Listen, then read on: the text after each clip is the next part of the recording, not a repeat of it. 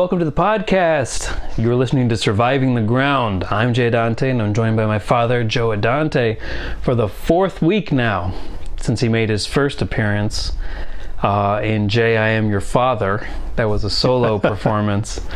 Uh, that was a duet we had.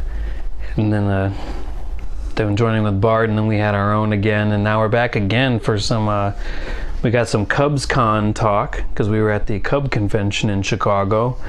Uh, and then we've got uh, some playoff coverage going on. We're so close to the end of the season. It's it's a it's, it's really a bummer actually at this point.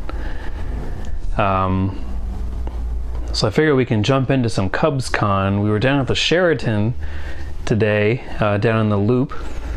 Yeah, Um, at the Sheraton Grand Hotel on Water Street in Chicago. Yeah, and it was um, it was quite a collection of. Uh, well, obviously, it's a lot of people, a lot of fans, and a lot of a lot of groups. But uh, it was quite a collection of players they had available. You know, a wide range, I guess you would say. Absolutely, yeah. I, I will say, uh, and I think it's the first convention of, of any sports team. I think it started like around 1986. Yeah, it was a heck of a convention. Uh, this is the, uh, I guess, the 35th anniversary. Uh, started in 1986, and uh, according to the owners, anyway, this is the oldest sports convention of, in the nation. So, uh, you know, pretty good, uh, pretty good thing to have under your belt and uh, they do it with class. Like I said, there's a lot of a lot of players, not just current players. They had almost the whole team there. You know, a, on the 40 man active roster, they had almost everybody there. Uh, but uh, they also had uh, a lot of former Cub players. I mean, some of these guys were only on the team for you know, a couple of years, two, three years, but they had a lot of them there. In fact, uh, even going back into the '60s, they had some players there, like uh, like a Rich Nye, for example, who was a pitcher in the late '60s and uh, of course a lot of guys from the 2000s uh, 1990s and so forth so uh, you know very well done i will say if you're if you're going down to this convention and you're looking for autographs for example I always have the there, there's a zillion merchants obviously on the floor, and we toured a lot of that. So you can always buy some. You can buy autograph pictures or autograph balls, that kind of thing. But in terms of uh, actually getting them live from players, obviously you have long waits and lines for the popular players. You'd expect that. But the thing is, is that um, a lot of the players on the active team right now. Uh, in order to get something live, you had to have a, a voucher. You know, which you know when you when you first come in and register, you get a, a scratch off ticket, and then if you scratch it off, uh, you might get a voucher to uh, get an autograph from one of these players or a picture of one of these players. And sometimes you, you know you know you get something else. Like I got a five dollar off fifty coupon purchase. So uh, the reason you came, pretty much. you know. yeah. Well, So- well, yeah, so you or, might not get or, you get, or you get a voucher for 5 p.m. to see uh, Nick Hoerner, Nico Hoerner. Yeah, that was a big one too.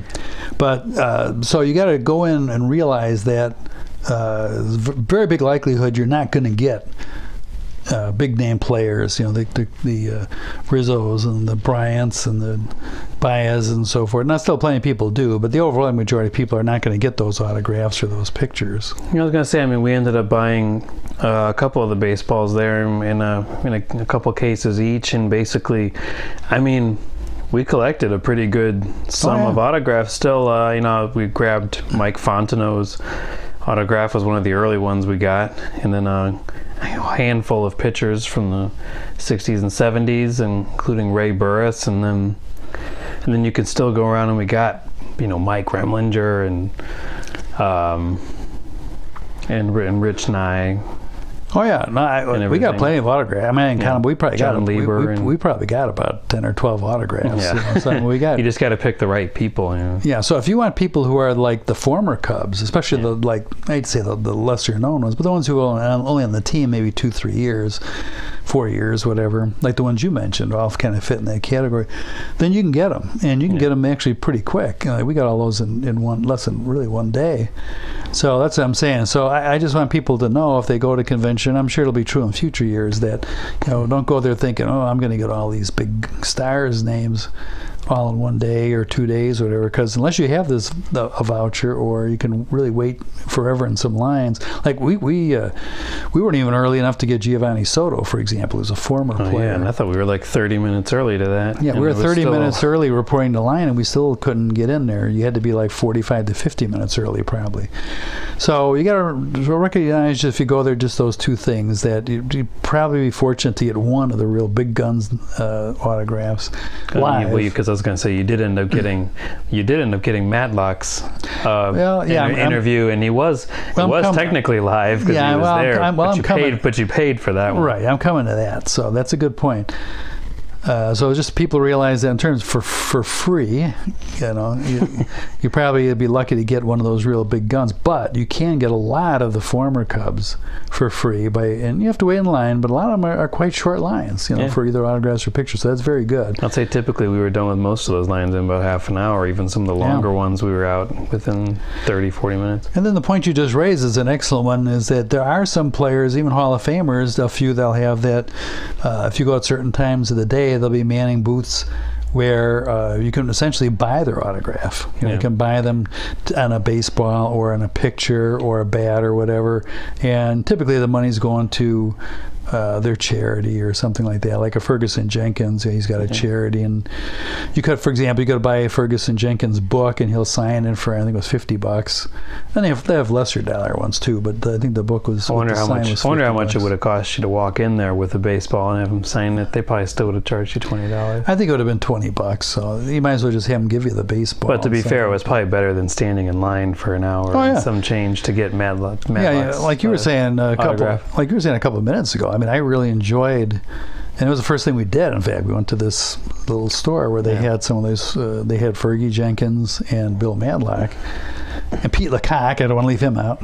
Not a Hall one of of the rare times you get to say that. He's not a Hall of Famer, but he is, he is the son of Peter Marshall, former host of the Hollywood Squares years ago in the 60s and 70s and 80s.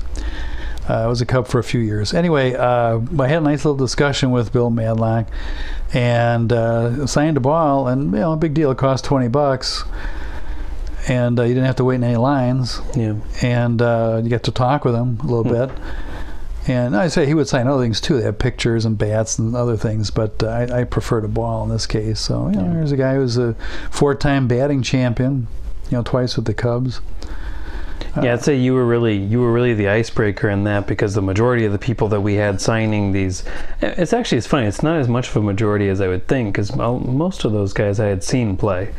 I'd say uh, you know at least I don't know if we got if we got ten, about four to five of those guys I had actually seen them Mm-hmm. Yeah. play. But I know for a lot of them, even for people where I didn't have as much to say or didn't know really what I was going to say, uh, you know, it's funny. We'd walk up to somebody, and I, I remember walking up to Jon Lieber and just being like, yeah, I realized I had handed him a ball and I didn't say anything. You know, in, in stunned silence, and of course, I it just got worse as I was sitting there. And I remember he was about he was signing the ball, and he looked up and he and he, he asked me how how my day was going, and it just it woke me up from the stupor. But you know, then you'd come up and tell people about this game you remember, you know that they pitched. I was sad to see you go, you know, and everything. And then you you, you got the ball rolling with a lot of a lot of people because it's hard because realistically, I, I would say of the people I got autographs of.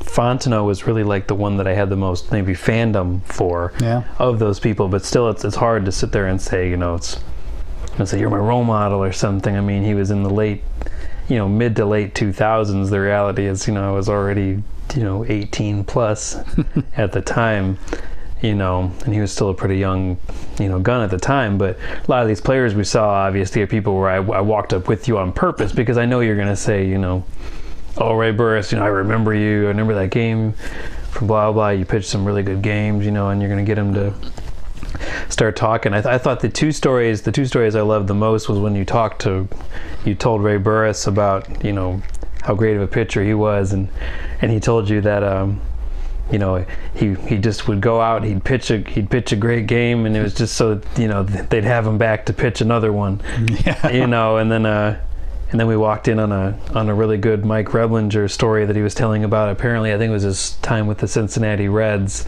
and was it Ken Griffey Jr. was the the hitting was the coach. hitting coach, and so he had gone. Mike Uh, Rem- to the batting cage. yeah, Mac, uh, Mac, Mike Remlinger had gone to the batting cages to for practice, and Ken Griffey Jr. had asked him, you know, what the are you doing here?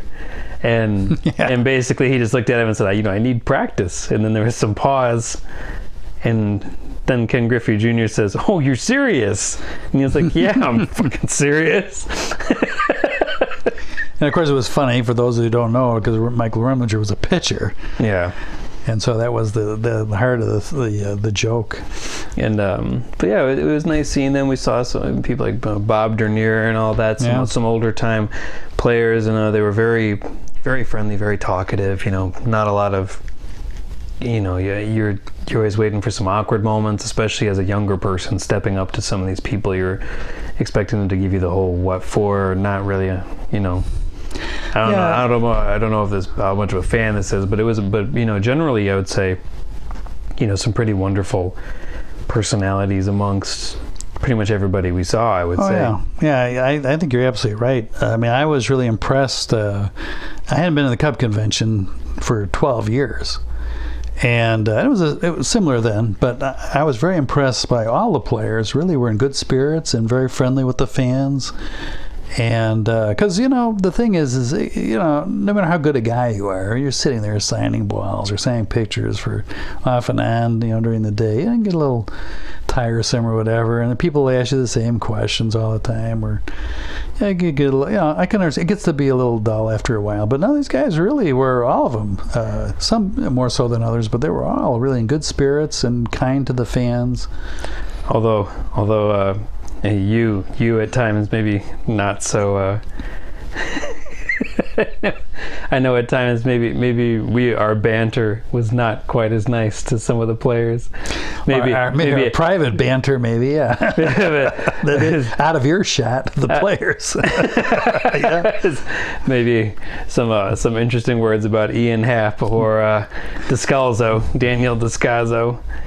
Del well, now, now they're going to hear it now because you got on the podcast. Mm, as if Daniel Del or whatever. If you're, if you're watching this, you know, I'm sorry. Well, you know, in terms of what you're saying earlier about an Or icebreaker, Nico or Nico Hoerner's Hall of Oh. Fame status, well, future Hall of Fame status. We'll, we'll come back to that in a second, but uh, but to your earlier point about the icebreaker thing is it's always interesting because you know there's a lot of very passionate fans there. I I really think as crazy as sports crazy as people are across this nation, I, I really think that Chicago Cub fans and maybe Bear fans too, but I, and Hawks, but I really think they're the most passionate fans. And these guys like live and breathe the Cubs, the, the guys that are at the show. And uh, the risk is that they're going to go up and want to really talk the guy's ear off. yeah, So, you know, I don't attempt to do that, but I just say, you know, a sentence or two, and it just kind of, I think, kind of at least livens up, or at least the player understands that you really knew what they did. You know, Yeah. you're not just saying, "Ah, you're a good guy," you know.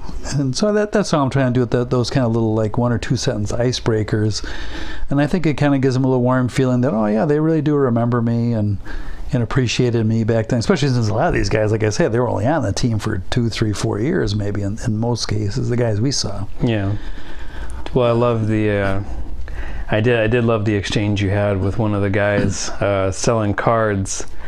I, I know you. Um, Oh yeah. I I know you. baseball trading cards. yeah, Yeah, some baseball cards. I know that you you had lost a pretty substantial bit of them in a in a in a flooding decades back. Yeah. It was our Um, first our first house, and oh my goodness, it's probably uh, thirty. I'd say about thirty years now it happened. But yeah, we had a flood in the basement, and uh, you know, I had this pretty massive collection. It was just in boxes, you know. I was stupid because I didn't have it in the plastic bins at the time, but I had it in my crawl space. And they were just in boxes, and here we had this flood, and uh, basically I lost about a third of my baseball cards and nearly all my football cards. And of course, the ones at the bottom that got flooded out were all my Cubs, you know, and all the National League and the Cubs. And obviously, these cards are from the late 60s and maybe early 70s when I was a little kid.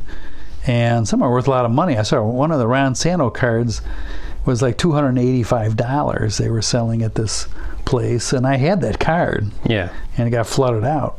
Well, I thought it was so funny because you kept pointing out, you're like, oh, I had that, and I had that one, you know, and the game was so funny because the guy kept going, oh, yeah, no, but that's a 1969 card. And I was like, I know he looks young or whatever, but he was around in 1969, you know, to have received this card. And you're like, I know, I know, I, well, no, but you see, that one looks like it's, I'm like, how dumb do you think we are? like, you, no, I get it. It's just my dad is 62 years old. He was old enough in 1969 to have purchased this card, you know. It's- you know, I just thought it was funny. He's like, no, but that's it's rare, and I'm like, yeah, but other people had them. They were just baseball cards. It's they weren't like Yeah. never made. It's just people don't have a lot of them now. Yeah, well, you, You know, know. you got to remember back in those days. This is like say back in this is true of the you know, 40s, 50s, 60s. I started collecting cards really about 66, and I was like nine years old. And you got to remember that uh, you could buy a pack of five baseball cards, and you got a stick of bubble gum for five cents. So I mean, even adjusted for inflation, I mean, they really would be pretty cheap even today. Yeah. So, you know, people used to routinely, you know, you, you put them on the spokes of your bike, you know, to make a motorcycle sound, you know, when you pedal. or I, I didn't do that, you know, but. Uh, or their mother, almost inevitably, their mothers threw out their baseball cards after they moved out of the house. You know, a lot of times they get married or they move out of the house, they, they get thrown out because they really were back then. They were considered cheap and, and kind of worthless. And then all of a sudden, I think it was around the late '80s. All of a sudden, there was this explosion in the value of these baseball cards, and uh, and everybody was being more. And I just felt bad because here, I actually, as a kid, I recognized the value. I, I didn't know they were going to be worth what they are today, but I mean, Yeah. but I recognized they might have some future value, and I took care of them all those decades. And then, you know, like I say, about half of them got flooded out between my baseball and football cards. About half of them got flooded out in total. I do have I do have quite a few. I mean, I don't know. I probably got still who knows a couple thousand left or something. But but man, I had a ton from the late '60s, uh, and they probably I have no idea. It could be worth twenty grand for all I know or more. I don't know. I have no idea. If they hadn't all got, or a lot of them hadn't gotten flooded out. So every every time I walk by there, I get sick to my stomach. I walk by one of those traders. I really do. Well, so we didn't spend a lot of time in uh, in uh, New Age Cubs. I mean, I know we uh, uh, of of slightly newer Cubs. I know we got a picture with. Uh, I always I forgot we got we had a picture with Barney. Yeah, I got a picture of Darwin Barney, who was uh, an ex-Cub. Yeah, And once, like most of them, I think he was on the team for three or four years. But you know, he was a good little player. probably the most recent uh, most recent uh, interaction we had. But I know you're still in tap with some of the more current issues going on right now. How do you feel about the uh, the Cubs situation going forward? I know they've got some interesting uh, trade. Uh, ever, anyone, everyone can can be bought. Uh, you know, to some extent with a trade. Um, Kris Bryant's got his issues. Uh, how do you feel about next year going forward? Yeah, I'll tell you, I, I actually wish I felt better about the Cubs than I do. Uh, uh, my guess is, line, I think they'll be over 500. Uh, I don't think they're going to win the division or a wild card. I hope they will. I know they could. There's, there's a lot of raw talent there. I sure hope they do. But if I had to, you know, gun to my head and I had to make a prediction, I, I would say they're probably not going to make the playoffs. If they do, it'd be as a wild card. And I only say that because if if if we're going to be really honest, we, we take our Cub rose-colored glasses off. The fact of the matter is, is that if you draw a little graph as far as the uh, wins per season, you know, you'd see it going up. Uh, let's go back to uh, 2014, which is pretty bad. But you go 2014, and then 2015 would be higher. Then 2016 was kind of the zenith, and they won the World Series. Yeah. And then down some uh, the next year, down some, and then down some this year. So you, you see kind of a, a hill. So what really is there to convince you that all of a sudden you're going to turn the tide and all of a sudden we're going to go uphill. Because to your point you were saying earlier they really haven't made any like bombshell acquisitions or anything that would lead you to believe there's going to be a radical change in the team. And then and secondly and this is kind of the cause of it and this affects all teams to some degree is that all these when they won the world series and al- almost the whole team was under 25 years old they were all guys that were under team control they were pre-arbitration you only a handful of guys had big contracts. Uh, and, and this was totally predictable. We knew this was going to happen, but here we are four years later. Well, now these guys are all arbitration eligible. You know, some are either uh, bound to be free agents after this year. They're still, like Kris Bryant, they're still debating will he be a free agent after this year or not because he has a suit uh, or, or, a grievance, I guess is a more technical term. He has a grievance filed against the Cubs. Uh, to whether you know he's going to be a free agent after one year or two years. So all this stuff was known and was going to happen. So salaries explode, literally explode. So uh, you know somebody like Kris Bryant who maybe was making. I don't know, six, seven hundred thousand or something like that. Don't quote me on it, but it's a really low number during the, the World Series years. Now making this year like eighteen and a half million. And similar, you know, you look at the, the Javi Baez's and the Schwarbers and well, even Rizzo, although he's been under contract all these years, his salary has gone up a ton. I think he's up there in double digits right now. I don't know if it's like 11 or 12 million, which is low for a player of his caliber, but much higher than he was making the World Series year. But anyway, pitchers, uh, they're all exploding these salaries and good for them. I don't, I don't. This is not anti-player at all. Great for them. Make all you can, but I'm just saying that's so how hard it is to maintain excellence for a, a, large number of years. You're almost, and even though there's no salary cap, I mean, the ownership's made it clear that they don't want to pay a luxury tax. So if you have a salary that's over 200 odd million, you have to actually pay the legal luxury tax and they've made it clear they want to stay under that level. So they could, you know, physically spend more, but they they want to limit it. And it's still like 200 something million, should be plenty. So the point, the bottom line is, is that you're you're going to lose players or fail to sign players that you'd like to. Like this Nicholas Castellanos, last two two and a half months for the Cubs, right fielder, fantastic. Picked him up from Detroit, excellent player you know, he probably was the best hitter on the Cubs for the last two and a half months. He's gone. You know, and, and the sad part is, and I don't have the exact dollars in front of me, but I think he's still a free agent. I don't think he's signed with anybody yet, but he would sign for a relatively, you know, reasonable amount. I mean, he doesn't want thirty million a year. I think he was like for the maybe mid-teens millions per year. You know, five, four or five year deal uh, by today's standards for his quality, I mean, that would be considered, you know, pretty much a nice little bargain. But because of the explosion of all these other players' salaries, you know, they don't want to, you know, buy him. They don't want to pick him up as a free agent. So that's why I think, you know, the, the, the Cubs are going to find it tough to ever get back to those glory years. you know, the third thing too, and I think this was somewhat unpredictable. When they won the World Series in 2016, they had all these young guys. The belief was that they're really young; they're going to get better. And really, other than Javi Baez, and Javi Baez did get better. He got a lot better. But other than Javi Baez, none of the other guys actually got better. A lot of them got worse. Yeah. You know, some of them like Addison Russell are now off the team. Uh, now, that's not to say they're doing bad. So, like a Schwarber, Kris Bryant, you know, Almora Jr., you know, Heyward. It's not that those guys are doing bad. Don't misquote me, but they're not doing better than they did in 2016. Yeah. You know, if you look at the average and in home runs, RBIs, any any measurement you want to make, they're, they're certainly not better than they were then. I, I, think really they've trended a little downward, and some of it's due to injury, like Kris Bryant's had some injuries, but but they're not. You know, you didn't see that big leap. You'd think. you know that we expect, and then of course the pitching staff, and a big part of it is because of salaries. The pitching t- staff is really kind of thinned out compared to what it was back then, especially the relievers. I mean, most of the relievers are, are like minimum salary guys now, other than the closer. Uh, anyone who's making any kind of money has been let go or traded by now. So so that's really kind of a long-winded summary of, of saying that this was kind of totally predictable as far as them really struggling to maintain excellence because of the salaries. Two, the players didn't, the, all those young guys didn't get appreciably better. And then three, they've, once again, related to salaries, have really, really thinned out the pitching staff.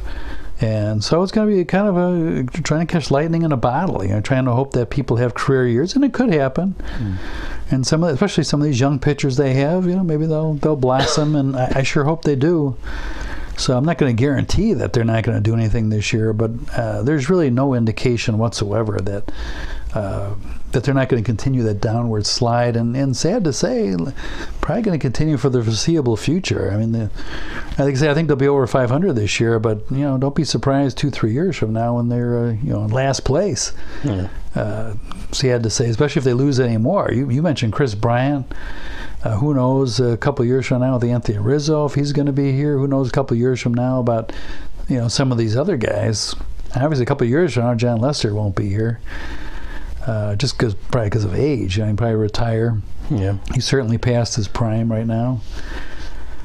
So I hate to paint the doom and gloom. I think they're well worth watching, but I, am not sure that the timing uh, of them starting their own marquee network was really that terrific. Uh, it would have been a much better idea in 2017 than a, than it would have been in 2020. But uh, well, we'll keep our fingers crossed. Hopefully they'll do they'll do well. Like I said, it should be watchable. Over 500 may make you know wild card but uh, it's going to be tough sledding because of this the salary issue and and uh, you know trying to get back to that 2016 glory. I, I, just don't see it happening. Yeah.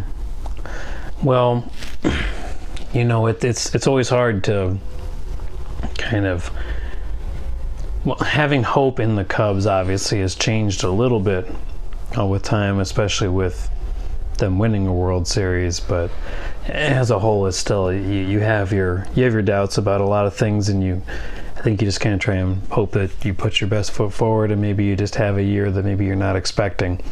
Uh, the worst case scenario. Yeah, it can happen, and you know, let me be clear. I mean, uh, and once again, I think people always think I'm the Sox fans out there think I'm making fun of them or denigrating them. Nothing of the sort. But the 2005 White Sox, a classic example, just came out of nowhere and all of a sudden they had a sensational year. They had the most wins in the league. They, you know, they had swept the World Series four games. I think they only lost one playoff game in all the series. It was a fantastic year, and they were they were they were the best team in the league. They deserved it to win the World Series, and and they got it done. But the fact of the matter is, I mean, everybody just kind of magically had a career year pitchers and hitters. I mean, it was wonderful. It was unbelievable, but it was totally unpredictable. And the year before they didn't make the playoffs. The year after they didn't make the playoffs. And two years after they lost 90 games. In fact, from that World Series in 2005 to the present, they've actually, I believe, only made the playoffs one time in 15 years. So you know, the management kind of sits there and thumps their chest about what a great job they did in 2005. But it really, it was just kind of a lightning in the bottle. You know, everybody had a career year. It was a wonderful, magical year. And obviously, you had about you had two years of it really with the Cubs because of, of, them making the playoffs the year before and well, the Cubs working was, their yeah, way in. Yeah, the Cubs was not really lightning in a bottle. That was more of a management strategy thing because, uh, to your point, they they were good for they've been good now for five years in a row. Yeah, I mean they made the playoffs four years in a row. They played in the the uh, the uh, NL championship game three years in a row. So the Cubs uh, really were uh, an example of of management actually enacting a plan, completely rebuilding the farm system, and creating this team that was good for a number of years. And like I say, probably, I think the only reason they're really plummeting now is is because of the reasons I mentioned earlier between the salaries and then some of the young players kind of peaking. But the Sox was just kind of one season wonder. And I to say this really quickly. I, I've told everyone around me this for decades now. Is that the uh, every team and I mean virtually every team in any sport, you always have what I call a, a dumb luck championship. And people think that I'm making fun of, but that's not really nothing of the sort. But when it is, it's kind of like a dumb luck win is where it's like the White Sox in 2005, where Everything you, you didn't see it coming, you know, and all of a sudden he has this fantastic year. yeah. I mean, I mean, at the end of the day, it's pretty much just everything just happens to line up. Yeah, and you know you're crummy the year before, you're crummy the year after, but for that one glorious year in between, I think a good example is what was it three, four years ago? You know, Leicester City, you know, won the Premier League. Yeah. And you know, not to denigrate them, they, they were the best team in the league. They deserved it. Great, just like the White Sox in 2005. But Well, and you got nobody saw that Oh, coming. well, and you have plenty of years like uh, that Tampa was it Tampa Bay and Oakland uh, Super Bowl. This was like, you know, a Super Bowl you weren't really expecting at the time. That was, I mean, God, how many years ago was that? Was that in the '90s? No, it was like 2002, was it, or something like that? yeah, some, 2003? somewhere's around there. It's been a while now. Um, but, you know, that- kind of but that- out of nowhere. But that thing. stuff that stuff happens, and that's not to denigrate their win at all. Like I say, the White Sox deservedly won their World Series. They're the best team. Terrific. Leicester City, same thing. So these teams deserve it. That doesn't denigrate them. But, but the biggest the point is, usually everybody gets it every you know 30 years or 40 years. You get one of these dumb luck wins. Everybody has a career year and everything's fantastic. You get all the breaks. The biggest surprise to me is actually that for 108 years, the, the Cubs never got a dumb luck win. yeah. I mean, they won uh, early on, you know, 1945 and earlier. They won a few uh, NL championships, National League championships. But as far as winning the World Series, I, you know, before this one that they won in, in uh, 2016, I think the Cubs' record in the World Series was two and ten. and I'm like, how the heck can you lose that many series? And they lost a whole bunch in a row. I think they lost about six or seven series in a row, something like that if not more. So the biggest surprise to me was that they didn't have that, you know, one big year where you, you went- and the years that they were and, and it threatening. still it still took them literally coming down to the absolute Yeah. ropes. yeah, they were down three games end. to one to the Indians. I mean, even years where the Cubs like threatened to do it, like '69. Everyone, I know people talk about 1969 all the time. And then really, for the, no kidding, for the first two thirds of the year, the Cubs had the best team I've ever seen, and I thought they were going to set all kinds of records, and completely went in the toilet then for the last month and a half. Didn't even win the division. They're eight games out. And then uh, even some of these other teams, 1984, had a, wonderful team, won the division, and somehow and were up. They were up two games to nothing on the Padres, and then blew it. Anyway, let's go on and on. You got 89, you got in 2007 and 2008. They won the division both those years. You know, and, and you got the 90s too, 2004 right? they won the division. Yeah, Well, 1998 they were a wild card. Okay, that's true. But most of those years, you know. Now I will say one quick thing is that to some extent, now when when when uh, some of it's not total uh, bad luck. When when the Wrigley's owned the team, when you get past World War II, they they were really bad owners. You know, they're very cheap and very poor judges of talent. They did kind of idiotic things. You know, in the early 60s, rather than having a manager, they had this college of coaches where you'd get a different head coach every month, and everyone was confused and getting conflicting direction. And yeah, they, they didn't put lights in Wrigley Field for the longest time, not until I think what 80, what was it, 88 or something like that Yeah. and uh, the list goes on. I, I, they were dumb even in their tax planning. Apparently, from what I understand, when uh, Phil Wrigley died in the late '70s, I think it was '78 or so. Uh, they didn't have their estate planning in place, so he died, and then his wife inherited, and she had to pay some big inheritance tax, and then she died immediately, like the next year, I think, or very shortly after, and then they had to pay the same taxes all over again. So they did it twice, and they end up selling out for a, you know, to help pay their bill. They end up selling for a song to the Tribune Company in the early '80s. So the, the whole Wrigley ownership, once you get to Phil Wrigley, not not Bill Wrigley, not Bill Wrigley was the guy uh, early 1900s. Good job. Phil Wrigley, terrible. And then people make fun of the Tribune Company, but the Tribune Company really was trying. Now, obviously, they had a budget for payroll like any corporation, but they tried, and like I said, they had some division championships in that, but they just couldn't get the ball over the goal line there. But they did win several, a number of division championships, and they had the wild card, as you mentioned. So the point is, they've had some bad ownership over the years. Uh, but still, I, it's the biggest surprise to me is that you know like, only won once in 108 years. And of course, the White Sox got none. They're, they're beating their chest over the 2005 like it was yesterday. But you know, it was 88 years before their last World Series uh, to 2005. So it's not like they do it every other year. Yeah. Well, I figure. Uh, so you know, so it sounds like we're in for a we're in for a, a, any kind of random roller coaster ride for this team. Um, I wanted to move over to at least our soccer team just for a minute. Got Liverpool playing Manchester United tomorrow. Uh, who do you think is going to win that game?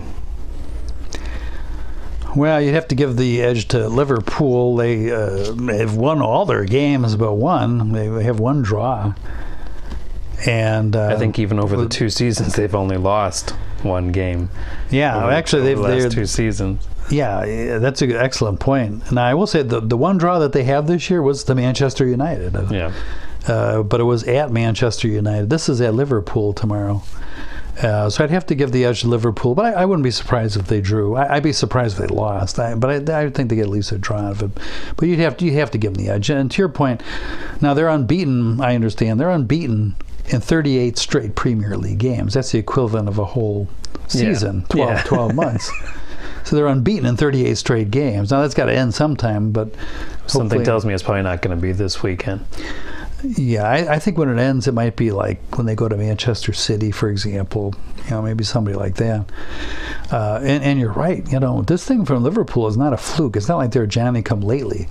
Well, they Uh, well they really. I mean, I know that. So the owner, the owner of uh, Liverpool, they, I believe they're still the same people who own the Reds and the Red Sox. Yeah, the Red Sox. Sorry, the Red Sox and um, Fenway Group, or I think it's Fenway Group or something. like yeah, that. exactly. Um, and they've really, I mean, they, the cast of characters uh, has remained somewhat similar with, sorry, with like uh, Milner, Henderson, and uh, I know they've had Firmino now for so on so many years at a time when he was even kind of a, you know, a front lines player for them at one time, and sort of the transitions after Suarez and and everything. But um, Coutinho as well. Coutinho when they had when they had him around, and obviously they've shed Coutinho, but in getting rid of him, you've now seen the emergence um, of play, even players like Origi in the background, and they've brought in Salah and they brought in Mane, and both these guys have really, I mean, it's a striking pair that over the last, I mean, now it's almost been 10 years of Liverpool fandom for me anyway, but it's 10 years of even seeing some players on there. And this is, it's a front line that you've never seen before, also coupled with good midfield play and amazing defend, uh, defensive play from players like uh, Van Dijk. Um, hmm and the midfield play with something like an Alexander Arnold, and and then they've been, um, and the and goalie play from Alisson. I mean, they've been just, you know, they've been able to really just clean house, and it's been it's been a really wonderful year for them. Yeah, absolutely. And and uh, your abs- uh, that, that's key point is that's why it's not a fluke. And this has been going on for a couple of years now. You think about it. Now you mentioned this earlier. Last season in the Premier League, they lost only one game, and it was to Manchester City. But they lost only one game all year. What did them in last year was seven draws. So they Yeah. ended up you know, losing the Premier League title by a point. I mean, Manchester City had to win without a draw. They had to win 14 straight games at the end of the year to do it to finish one point ahead of them. But so it's you know, so that team was. Then they they had uh, a year before they had uh, lost in the final of the Champions League, and then of course last year they won the Champions League. Yeah, And now this year, like I said, they have all wins except for one draw. So I mean, they've really had about two years now, a year between a year and a half and two years of this team that you mentioned, these players. And really, it's it's not a fluke. They're they're got to be the best team in the world right now. They have, certainly have the best front line in the world. And like I say, what's really solidified things is that they, they've usually been able to score goals over the years. Like you mentioned, the last 10 years, you've been following them closely. But they've never had the kind of defense or goaltending that they have now. And, and Yeah. you, you hit the nail on the head. Van Dijk is like the glue that holds everything together. When he's there, I mean, he's like a force back there, directing people. And of course, he's a physically big, Yeah. imposing guy. And I will tell you something. Whenever I see the other team trying to uh, get the ball over the defense through the air or whatever, and it's like 80% of the time, I think like Van Dijk is there with his head, you know, getting it out of harm's way. And of course, Alisson last year and this year, he's been on the team. He's been spectacular, or a little short of spectacular, yeah. and he's had to hold chances. So I, it's an amazing team, and I hate to jinx them because with all these heroics we talk about now, they've not ever won the Premier League. Yeah. So now they got a huge lead, and it would take a lot to blow it at this point. So, but hopefully we haven't jinxed them, and they can bring it home. Yeah, I would, I would, I believe at this point in time, I, you know, it seems uh, their prowess seems pretty certain at this point because I assume if they have, if they do lose that eventual game, they'll. I hope it'll start ramping some people into gear. You know, if they do get kind of sloppy and end up losing something. Well, yeah, and you know, I would just say real quick, that's that's actually what I see on TV on these talk shows. A lot of people ask commentators, "Do you think they'll lose a game this year?" So I don't know. What do you think? Do you think they'll lose a game this year? In the Premier League, not Yeah, not all yeah. camps. Um, I don't have the schedule sitting in front of me, so I couldn't really tell you who I think it's going to be. They always they've always worried me in history by losing some really crappy games. You know, back in the day, it was the the West Brom games they'd play, and they'd lose on a penalty kick at the end. But they don't they don't seem to be having game, games where that happens to them. Uh, this year, They lost to The Bur- last couple They years, lost to Burnley a couple of years ago, like two to nothing. I think so that's kind of pathetic. Um,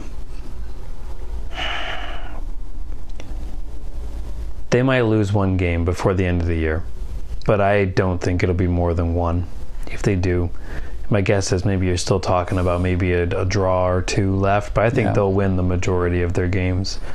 I think they'll they'll win all but three of their games going forward. I, I'm with you on that one. I think that's an excellent prediction. We'll see. I, I think, frankly, I think they'll. If they lose, like I say, it'll probably be a Manchester City. I think they still have an away game there. And Manchester City, I mean, they're way out of, way, way behind right now. But they're just playing like madmen at this point, trying to claw their back way, way back in.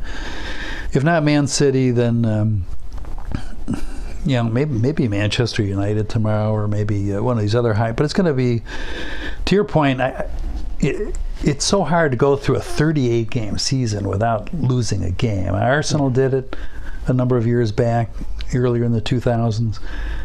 Although they had a bunch of draws, Yeah, but it's very difficult to not lose a game. And here, here's the key to me. The key to me is if all they had to do was play in the Premier League, I think it's quite possible they could go undefeated. yeah, But that's not what happens. They've got all these tournaments they're trying to play in between. The main thing being the Champions League. That's going to be rearing its ugly head in February, where they got to play more games, you know, Yeah. home and homes. And then you've got, I believe, still coming was the FA Cup, which they probably have some interest. They've already they've already botched the League Cup. They gave that one up. They had to. something tells me that the FA might go out the window too. Yeah, that's probably what just happens. to try and But the point is, is that I, I think the problem is they're going to have to play so many games. When you get in February, March, and April, they're going to have to play so many games in all these different uh, tournaments that I, I think it's going to be a struggle. I think they'll do really well, Yeah. but I think it's going to be a struggle to not lose a game. You know, they might have to be in a place where, through substitutions, they have Yeah. to make or whatever. Well, I think I think if you had to ch- if you had to choose one to take this season, I mean, I would definitely say that you know you take the Premier League while you can take the Premier League, because for them, obviously, I would say if you've done it a couple times, it's not a big deal. But if you've never done it before, I think you have to try and go for it. I mean, mm-hmm. um, Yeah. and especially since you already won the Champions League last year. If you had to have one or the other, now in your point, I think in some way, in shape or form, there's a there's a, a line in which you can win both, Right. and that's winning the Champions League, and it possibly causing you to lose a game or, or so in the Premier League, but you'll still win the Premier League, Right. even with a loss or two. And that's where I'm coming know. from because they have such a huge lead Yeah, that. Um, as You long know, as they don't draw their way through the rest of the season. Well, right, but Jurgen Klopp's going to have some difficult decisions to make, oddly enough, because they have such a huge lead. Uh, if, it, if it was really close, they had a two or three point lead. Yeah, he'd have to be playing the starting lineup every game, you know, for the Premier League. And too bad about the other uh, competitions. But because he has such a huge lead, he, he's in the Premier League. He's going to have some tough choices. Well, You're you're gonna see a, Do I- do I play some some- Origi starts. yeah, do I play some of the bench guys here because I want to? Because I think I can win both. I can win the Champions League and the Premier League. Just maybe, maybe I can't win the Premier League by 17 points, but Yeah. I can maybe win it by eight points or 10 points. Yeah, it depends on how they play the few games kind of leading up to this. Um, It's gonna that part. That part I think is going to be intriguing. I, to me, there's no doubt that they're the best team in the league. There's no doubt they're the best team, or, um, among the best teams certainly in Europe and the world. But the issue to me is how is that lineup?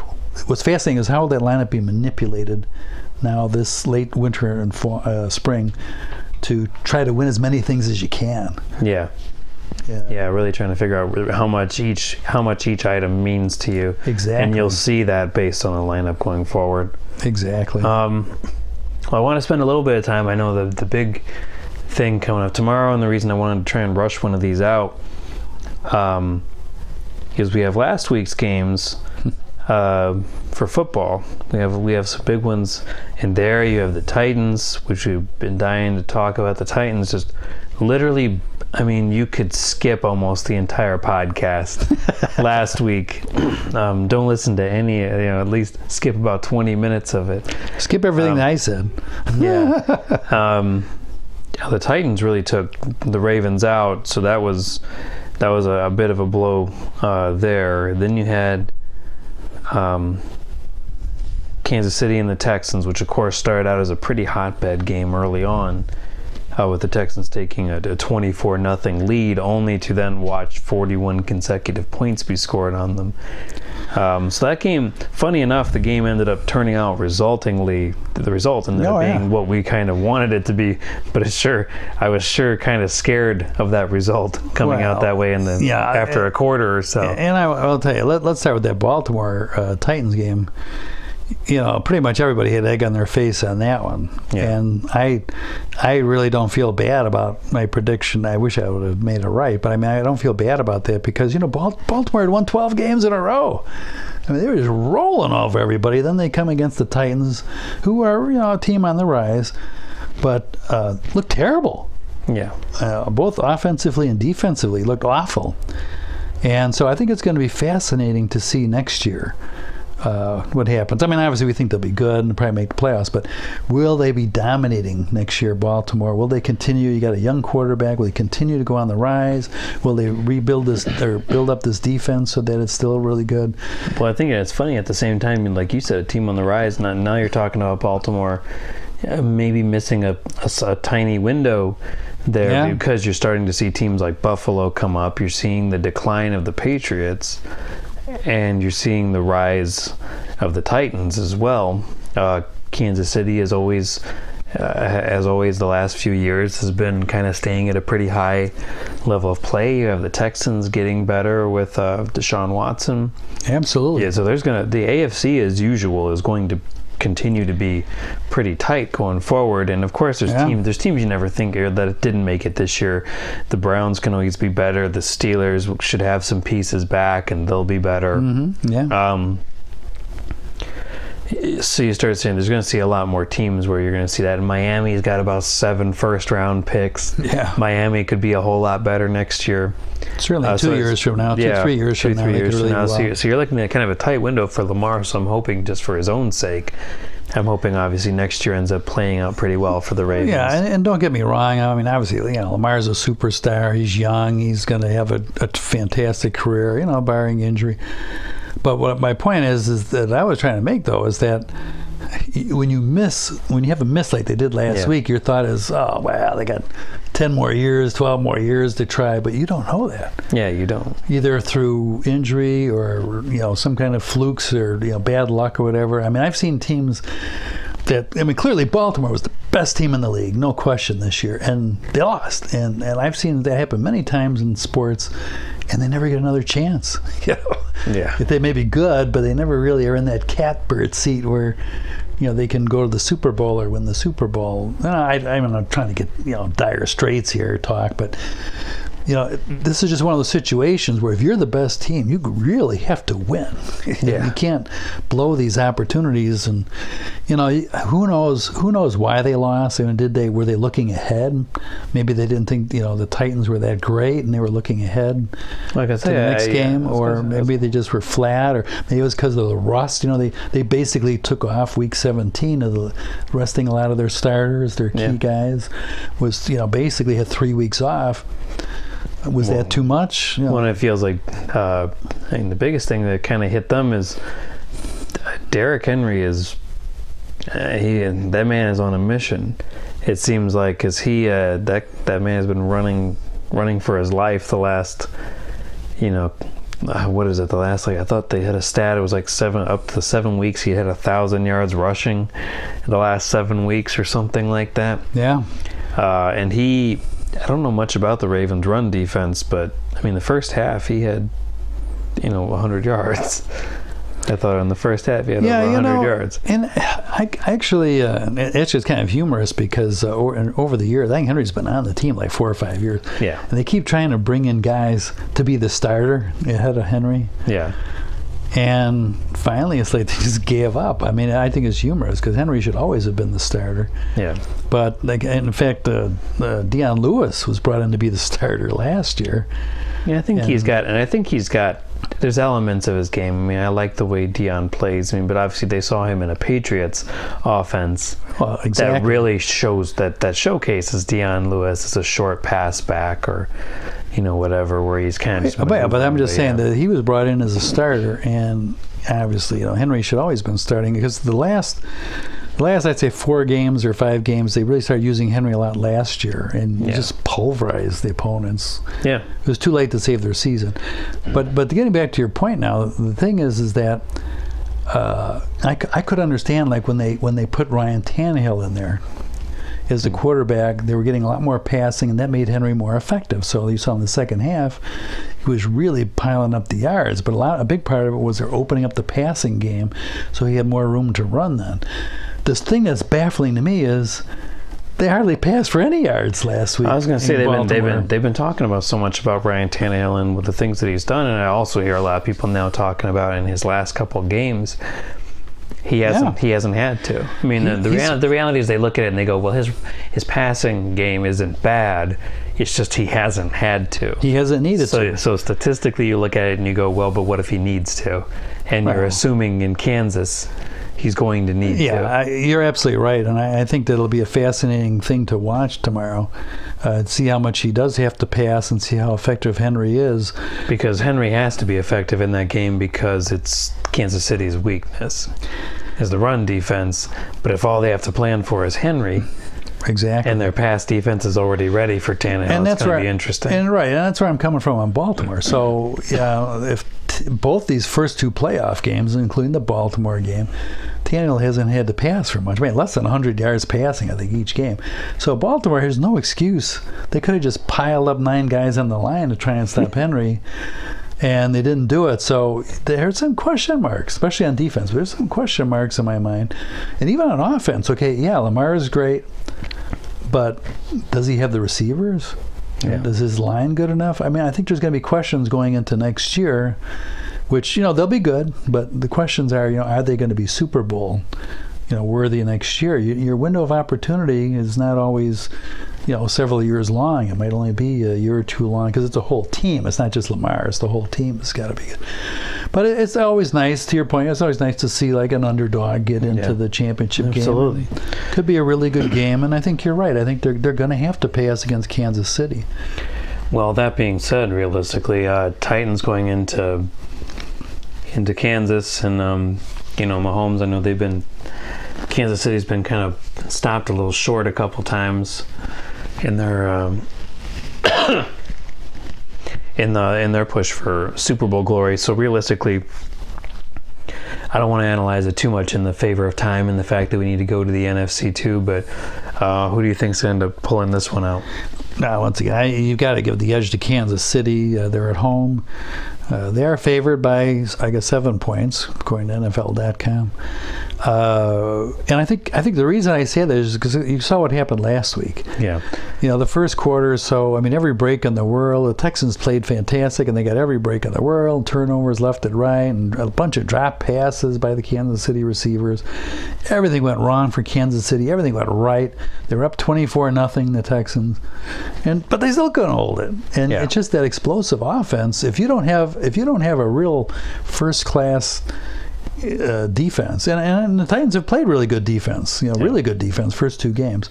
But if you don't really have a, a superb defense, I mean, they're going to put up a lot of points. So that's why I like that game last week. Uh, even though the Texans jumped out to a 24 nothing lead, I mean, it actually kind of went exactly as we predicted. Is that Kansas City's offense is just going to overrun you, and they ended up winning by 20. And I think that, they'll do it again. Yeah, I mean, I know these two teams played earlier. I know it came down to a blocked field goal, but I think at the end of the day, it's probably, Kansas City's probably a little more prepped for this game, and and I imagine, in general, I would imagine that if if Tennessee can't get some deep, solid passing game going, the things that Tannehill was maybe you know being rated higher for early or late know late in the season, or I guess his his whole season. Um, if they can't get that kind of high wire act or you know going for them, the reality is like you said, uh, you Derrick Henry can score you a couple touchdowns, but the reality is Yeah. Mahomes and them, it's just going to be your defense is going to be on the field all day chasing people and getting gassed. You know, so the reality at flick of a wrist and Mahomes, you know, keeps moving them down the field, you know, 20, 30 yards a, a piece.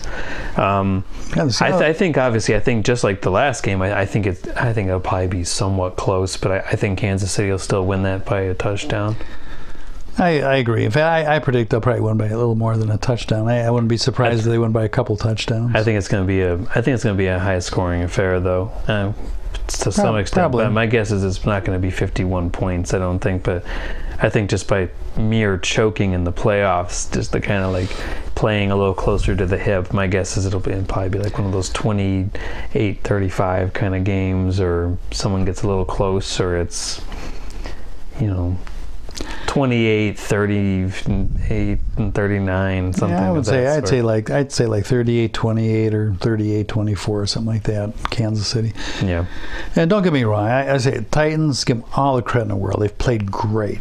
Offense terrific. Defense fantastic.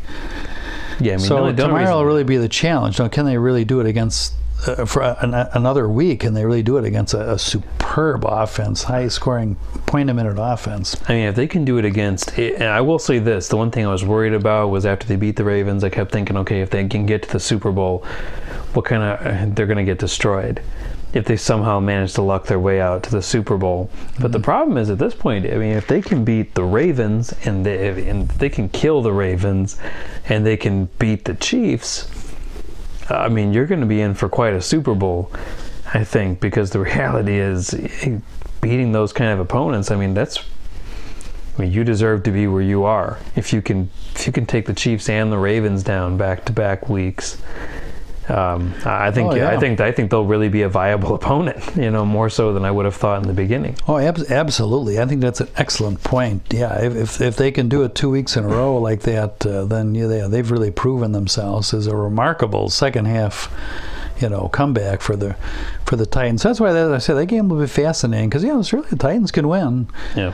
but it's going to be a big uphill struggle at Kansas City. Well, I know this is not our uh, not our our forte per se, but we try and sum this one and try and get some summing down. So we'll move over to the the NFC. So we've got Seattle and Green Bay in a tight game. Green Bay ends up edging that out, and then much like our prediction was to stay. Um, uh, the 49ers put an absolute lay down on the Vikings. Uh, you know, the score was not like, you know, five touchdowns ahead or something, but but I mean they were they were dominant performance throughout that game. Yeah. So you get kind of um what goes back to sort of uh, I mean they've played each other, you know, several couple of years ago, you know, with Kaepernick and them, but really what I like to think of as a 90s showdown, you know, between uh, Green Bay and San Francisco. And right now, um, I know their last meeting didn't go so well for Green Bay. Um, I, Rodgers was on the Dan Le Batard show, and they'd asked him about it, and he was talking about, uh, you know, learning from past mistakes and everything. But the problem is, it's not just an offensive thing.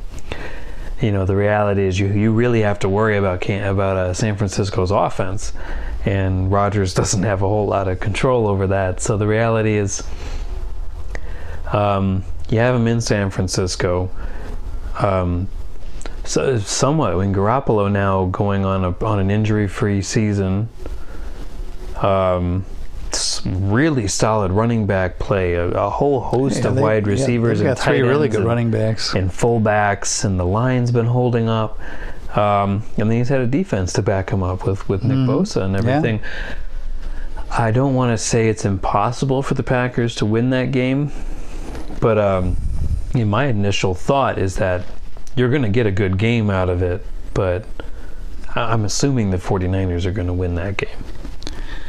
Oh, I to- totally agree. I- And, uh, you know, once again, they're favored by seven and a half, according to the NFL.com. But yeah, I would definitely, if they're at home and they beat them pretty badly earlier in the year. And I just think that they're all, all around more complete team than the Packers. Yeah. Uh, if the pack and the Packers certainly could win. I think if the Packers are going to win, I they're going to need an extraordinary game from from Aaron Rodgers, and and he's capable of doing it. But they're going to need a spectacular game from him because San Francisco, like you painted the picture, uh, Jay, they've got it all. You know, great running, great passing, great defense, great line. I mean, they it's a complete team. Uh, they're they're good in, in all aspects. So, and they're at home, so it's going to be awfully tough for Green Bay to win. I, I just want to make one quick comment. I we did I or I, I actually got my prediction wrong last week. I thought that Seattle would beat Green Bay, but. Uh, a. Aaron Rodgers had a spectacular game, which which is good. But B, and more important, the, the game actually did go exactly as I thought it would in terms of, you know, Seattle tries to establish their running game. They get way behind and they start passing like crazy in the second half. And they just barely either win or lose by, you know, they end up losing by five, I think. So the game went uh, pretty much the way that we thought it would, or at least I thought, but uh, they just fell short, you know. And I, and I think they made kind of a a lot of people, there's no right or wrong answer. Some people would say it's a sound decision, but when they had about three and a half minutes left and they had a fourth and 12, Seattle elected to punt the ball away, and then they never saw it again. You know, yeah. they got a couple first. So it makes sound football sense from the standpoint that uh, fourth and 12, probably low percentage that you're going to make it. So so punt it. But but uh, when I was watching on TV, I was kind of screaming at the TV, said, "No, you know, don't do that." Because here's the point: in that situation, fourth and twelve with three and a half minutes left. Let's say you go for it, and you don't make it. So, yeah. so I mean, what? It's not like Green Bay is going to march down and get a touchdown. I mean, it just means you, you didn't make it. You still have an opportunity to stop them. You know, the worst case scenario is if you force Green Bay to punt, you're going to be, you know, deeper in your territory than you would be if they But- had to punt from, you know, but, deep but at least you have another shot. But at least you got another shot at it. and let's say you get it. and, and my second point is why I was yelling at the TV set is that all right, Seattle may have pride in their defense and and so forth, but you have to go by what's happening in the game. What happened in that game is Green Bay won because they converted third downs. yeah. You know, and it was very unlike them too. But they were all day long they're converting third downs. And that's exactly what happened. They punted the ball away with the three and a half minutes left, and they converted a couple third downs, get a couple first downs, and that was the end of the game. So, even though I, I know that uh, the coach uh, Seattle thought it was a fine decision, and, and a lot of football people would say it was a fine decision, but I believe because of the the limited risk really of not making the first down. I, I, I would have not punted it, go for it, and uh, I would never take that risk that I'm not, that I'm not going to get the ball back in the game. Yeah, I think realistically the game ended up being kind of a had a lot of uh, you know disappointing moments. You know, at least you got to kind of watch them come back and make a game of it. Um, I think at this point, the thing that eh, it could be crazy, but even with those, some of the games I've seen, like obviously, um, you know, the Patriots have kind of muddied, you know, the water about the opponents they've played, but um, as far as like NFC NFC teams, I mean, San Francisco is got to be one of the most complete, powerful teams I've I, I've seen in a very long time in the NFC. Yeah, um, Because even when you think about teams that have beaten them, it's either been very close or it's been something like the Eagles where it was just, I mean, it was just a, a shootout. Everyone's just throwing footballs everywhere and racking up 40 points on each other until someone stops doing it. You know, where they make a quit, they make a defensive stop, but after after you know New England scored like 38 points, he finally knocked the ball out of his hand at the end of the game or something. So it's not really great defense, but you have a team like the Rams who really fell on their face last year. And then um, Super Bowl. yeah, and you had like the Falcons who I actually thought, you know, from you know three quarters of that game, and and they've always had a pretty high flying offense, and their defense really showed up, hardcore, um, within that season and within that game. But, honestly, the 49ers. I mean, we were talking about this, and we're talking about a possible game between the Ravens, who we're talking about as like they're the greatest team in in the league and really talking about them matching up with with a team like the 49ers and so often the two teams on both sides uh, the NFC team the the favorite the favorite between the two has never been so close It feels like at times because San Francisco made such a huge leap in the last you know year or two here, just make leapfrogging their way up to where they've been, but they're just they're terrifyingly complete now. Yeah. And it, and it's to some extent I almost feel I'd feel ashamed if the Packers got through it just because it it doesn't feel like it would be like they should. Yeah, you know, I'm, uh, to your point, I'm, I'm kind of like most fans is that I like to see the best teams, the two best teams in the Super Bowl. And by that, not necessarily the team that has the best record, but the team that's really, you know, playing well. And you can, like you say, they're complete and powerful in all aspects. And um, I have no problem with Kansas City I, I, over Baltimore. I mean, I, Baltimore obviously was hotter. They won 12 in a row. But Kansas City's a great team. I have no problem with them being in there. But I agree with you. I, I would have a problem. I mean, the Packers are okay, but I, I, San Francisco, I think, is, is way better than the Packers. It'd just be a shame. It'd be a shame if they really kind of put one up on them at the end Yeah. of the year here and just snuck up on them. And like I say, it could happen. You know, Aaron Rodgers. I really think uh, people ask me because obviously everybody calls Tom Brady the goat now. He's the greatest of all time, and there's still some old you know people say Montana or whatever. I, I'll tell you something. If if if I was we were uh, picking a football team, you could pick anybody you want, and I was picking a football team, my choice for quarterback would be Aaron Rodgers. I Well- I, I really think he's the, probably the best of all time. Well, I think they they talk about uh, people always ask you know a game for your life or whatever, and you had to pick a quarterback. Actually, what I've always thought is uh, Roger Staubach would be well, he'd, he'd be be a there. good one, just because uh, people always talk about how unbelievably competitive he is and and all that kind of stuff. But yeah, but he but he reminds me in a way of that kind of Yeah, those kind of things. But he's but he's I mean he's always he's hung in there through some pretty terrible teams surrounding him and he's really lifted people to levels Yeah. and We've seen those levels where he's lost every single one of his receivers in the year and has still made household names of several of them. You know, and it's You look at well, even the guys he's got today.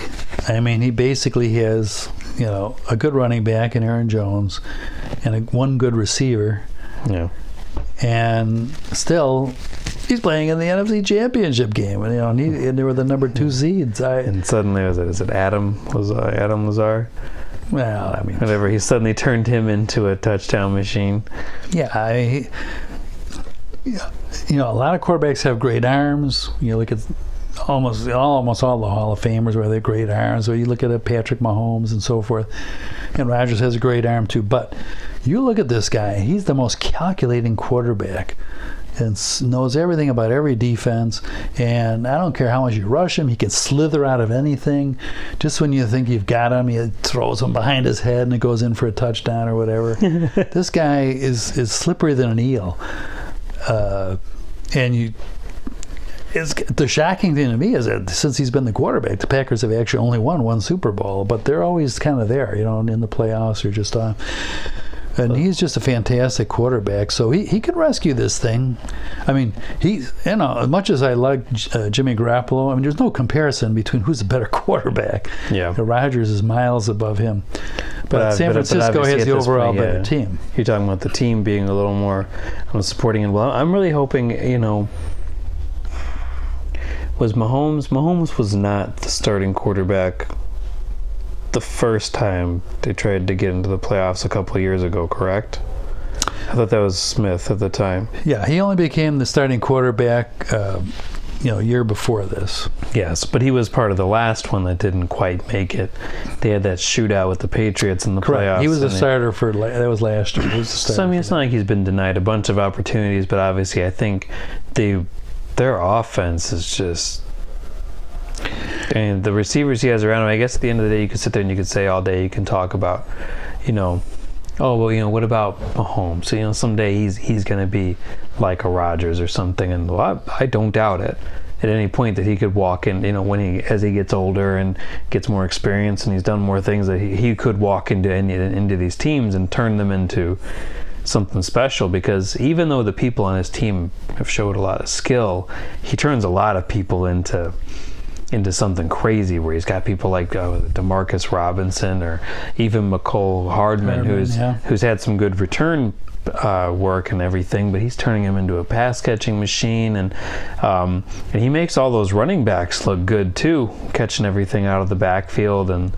uh, with Damien Williams and all them. Who's uh, he's he's really been making a show out of the last several Yeah. this last several weeks and everything. And he's got people like obviously. I mean, Tyreek Hill is one of the fastest people I've ever seen in my, in, Yeah, in my entire Kelce, the life. and. Kelce, um, but uh, but you know they really have to they really have to be like that, obviously, because their defense doesn't tend to keep a lot of low scoring games. Yeah, they're So, but their defense isn't that great for a, for a, a Super Bowl type uh, caliber team. But it will be, it would be fun to see them. I mean, it'd be fun to see him and Aaron Rodgers slinging it out in the Super Bowl. It'd be kind of fun. But but I just I have this. I just something about me wants to say 49ers eh, are probably going to be the ones getting there, and you'll end up with uh, two teams in red in the in the Super Bowl probably.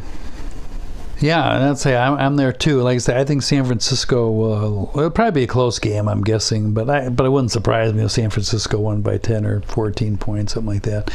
They just are such a complete team, and it's interesting. You mentioned about Kansas City, and you think about last week. You know what was scary is that I think they had, if I recall, they had six straight touchdown drives Yeah, if And- not six, it was seven. or seven, one of the Whatever, other. whichever They had a one it was, it was. It was But what's scary is that if I remember, and I don't have it in front of me, but I think the, in the final statistics, Tyreek Hill really didn't do much. yeah, I think know? he only had like I think he had a touchdown. He might have had one touchdown. Damien but not Williams, I think, had yards. three touchdowns, and Kelce had three touchdowns. So, you know, it's kind of scary that they did all that damage. And really, I Tyreek Hill, I think, is just fabulous. You know, it basically uncoverable. And he really wasn't required to do like a superhuman job. You know, just a good job. But so it's it's think scary what they yeah. can do. He's usually a pretty viable distraction if he's not actually scoring. Yeah. He's uh he's making a bunch of other people make sure he doesn't score, and that's going to open up the door for everybody else. Well, if we're if we're predict if we're predicting that now that we've changed our Super Bowl predictions, now if you got the 49ers in Kansas City, who do you think can, was going to win that one? Well, that, I'll tell you, that's a tough one. But I, once again, I'd have to give the edge to San Francisco because I think they have the overall more more complete team. And uh, and that was my prediction uh, the last podcast. So I mean, I haven't changed that. You still thought they were going to beat Baltimore if Baltimore got there? Yeah, and that uh, I, I still would give the edge to San Francisco slightly. Well, here you go. This is the change up. I'm going Chiefs. Those Yeah. two, those two make it. So now we've got that, we've got that going for us. Unfortunately, neither one of them are going to make it to the Super Bowl this week. So if that happens, it completely ignore this part and skip to the very. Just listen to CubCon and then skip to the end. We'll be we'll be back here next time with our tails between our legs. again, Yeah, like- remember when I told you the Titans were going to win the Super Bowl? I told you they were. Well, well, you know. Um, They must have been in some alternative reality that I don't recall. It's just I remember that podcast. You know, we said it was going to be the Titans versus Green Bay. We, we knew it all along. Um, yeah. So I know we've now we've talked about CubsCon. We've talked about Liverpool. We've covered uh, NFL. Um, we'll definitely be putting back something for um, after this round of the playoffs to talk about it and prep up for the most important game of the year, the Pro Bowl. Nah, we'll be setting up for the Super Bowl and everything. Uh, hopefully, we can get the full crew together. Maybe we can, since we got after this game, we'll have two weeks. We can plan a good, solid. Everyone gets here and we do everything all nice, make everything all fancy like, so everybody can hear the podcast well. Um, so, anything else on your mind? For now? No, just a humorous society. You talk, you talk about the Pro Bowl, and that's one thing I think the NFL actually got right. You know, for decades and decades, they used to play the Pro Bowl after the Super Bowl. Yeah. So you'd play this whole season, and then you'd have the the big, most exciting event of the year, the Super Bowl. And then next week's the Pro Bowl, which, no, no, which nobody cared in the slightest about. and so now, now you- now, finally- now, you just get people to watch it because they're just dying to watch some Right football. now, so now they did it right. They said, "Well, let's, hey, you know what? There's two weeks before between the Super Bowl and, and the and the championship games of the NFC and AFC. Why not, what are we going to do that week? Oh, why we'll put the Pro Bowl there? So, so now at least you're still kind of building up to the Super Bowl, even though it's a meaningless game. But at least, like you said, they got something to watch. And I and I, I know they did for the longest longest time they didn't do that because they said, well, if we do that, then the players who are going to be in the Super Bowl can't be in the Pro Bowl. But the thing is, They still probably wouldn't do it now. yeah, anyway. nobody cares. Nobody cares about that game. It's really not a competitive game. Anybody ever watches? It's usually just a bunch of deep balls to people uh, Yeah, it's a, it's a shootout.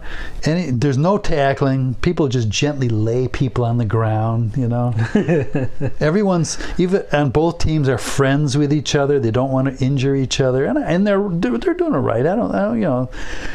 I will tell you, if you watched the Pro Bowl back in the '60s or the '70s, they went at it full bore because they were trying to prove that their league was better, or they Yeah. were trying to prove they were an All-Pro, Oh, yeah. and they went all out. And this is true of other sports, you know, hockey. Uh, I don't know about basketball so much. It's still kind of true in baseball because that's non-contact. Yeah. They're, they're still going pretty much full bore there. But if you look at uh, hockey too, it's it's really kind of a joke. There's everyone's skating at like half speed. There's no checking. You know, people are kind of just half going after the puck. The goalies are just kind of half going after it, and which is funny because I, I think they have the first place team. You know, they they play like a little tournament, and the first place team in the NHL, they're they share a million dollar pot. So it's mm-hmm. not like nothing. So they've tried to kind of sweeten the thing so that, so I mean, there is some motivation. Don't get me wrong, but there, there's such a legitimately there's such a a horror and a fear of injury yeah. in both football and hockey that nobody wants to, you know, really push the limits at all, Well, of course. either in hitting or in really extend, extending yourself. And the Pro Bowl is really you say, oh well, yeah, well we get to see all these All Stars and all pros. Yeah, but they're only playing at half speed, so it's kind of It's really just a spectacle at this point. and I think a lot of people actually dislike it for all the stuff that surrounds the Pro Bowl. They start having skills competitions and other things where people show off, you know, a bit. Um, but no, we will not be covering. I don't think we'll be covering that special for the show, just uh, in ca- unless something completely crazy happens. I certainly wouldn't want to make a prediction on the winner, that's for sure, because it's basically, The, everyone, everyone loses. especially the fans. the fans, the teams, everyone loses. At this point, it's just uh, literally, uh, it's just it's just a, a moneymaker. I mean, it's really just there for the cash, for the Oh, yeah, for the owners, and Well, I, think it goes to. uh, The, I think the. I think I'm not sure, but I think maybe the cash goes to the the uh, players fund Hmm. for that game. I'm not sure, but I think it does. But so I don't want to say the owners are that greedy, but yeah. but there's definitely some TV money to be made there. Well, I appreciate you stopping in again and uh, making another appearance on the show. You're very welcome. Pleasure to be here. Nice to have some more. Nice to have some more crew available. Uh, for everyone listening, I really appreciate you guys tuning in to us again. Um, after listening to the last podcast, I didn't know how many of you there'd be left. um, but we are on Spotify now uh, under uh, Surviving the Ground. Uh, on Twitter, the STG Podcast. We're on Facebook under Surviving the Ground. Uh, Apple Podcast, which I don't really need, probably need to tell most of you because I assume you're listening to it on there. If not, I gave you the Spotify already, so you, you're already listening to it. But we're on Apple Podcast under Surviving the Ground. Uh, we'll continue to do so. Um, I'll, I will thank my dad, Joe Dante, for being here again. Um, Thank you. uh, and everyone out there, uh, drive safe.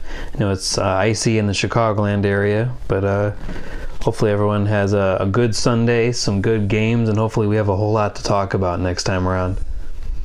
All right, thank you so much.